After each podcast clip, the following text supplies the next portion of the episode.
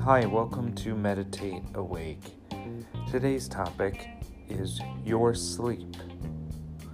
You've probably heard someone say, never go to bed angry. And it's very good advice. When we're in the midst of a conflict, our bodies are flooded with hormones, in particular, the stress hormone cortisol. If you go to bed without reducing your cortisol levels, your sleep will suffer and you will wake up in the morning feeling stressed and tired. It won't be a restful night's sleep.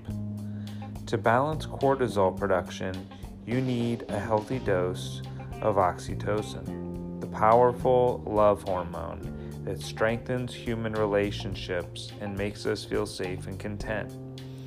Oxytocin is released when you have a loving interaction with another person or when you feel comfortable and relaxed. So, resolve the conflict. Give your partner or friend a hug, or do something that gets you into a loving state of mind. You'll sleep well and function much better tomorrow.